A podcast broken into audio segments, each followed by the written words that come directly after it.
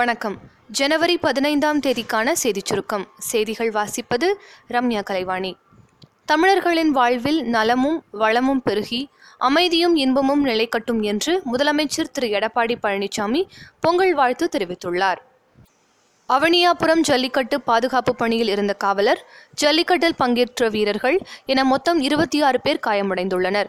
அவனியாபுரம் ஜல்லிக்கட்டு நான்கு சுற்றுகள் முடிவில் இருநூற்றி தொன்னூற்றி ஏழு காளைகள் வாடிவாசலில் அவிழ்த்துவிடப்பட்டன என்பது குறிப்பிடத்தக்கது.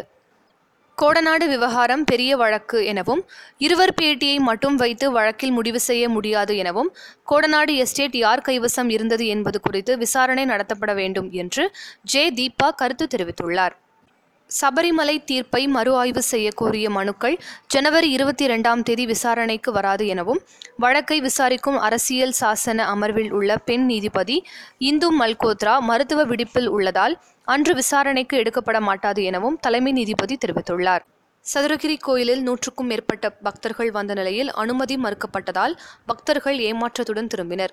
இந்நிலையில் மாதந்தோறும் அமாவாசை பௌர்ணமி நாட்களில் மட்டுமே பக்தர்கள் கோவிலுக்கு செல்ல அனுமதிக்கப்படுவர் என்று அறிவிக்கப்பட்டுள்ளது. வள்ளூர் அனல்மின் நிலையத்தில் மீண்டும் ஐநூறு மெகாவாட் மின் உற்பத்தி துவங்கியுள்ளது. அவனியாபுரம் ஜல்லிக்கட்டு போட்டியில் இருந்து ஐந்து காளைகள் தகுதி நீக்கம் செய்யப்பட்டன. காளைகள் முன்பதிவு சீட்டில் மாட்டின் உரிமையாளர்கள் தாங்களே திருத்தம் செய்ததால் ஐந்து காளைகள் நீக்கப்பட்டுள்ளன. ஜல்லிக்கட்டில் இருந்து ஐந்து காளைகள் நீக்கப்பட்டதைத் தொடர்ந்து அறுநூற்றி முப்பத்தி ஆறு காளைகள் பங்கேற்கின்றன. திருச்சி கே. கே. நகர் அரியமங்கலம் திருவானைக்காவல் உள்ளிட்ட பகுதிகளில் சட்டவிரோதமாக லாட்ரி சீட்டு விற்பனை செய்த பதினைந்து பேர் கைது செய்யப்பட்டனர். அவர்களிடம் இருந்து நூற்றுக்கும் மேற்பட்ட லாட்ரி சீட்டுகளை திருச்சி மாநகர தனிப்படை போலீசார் பறிமுதல் செய்தனர். விளையாட்டுச் செய்திகள்.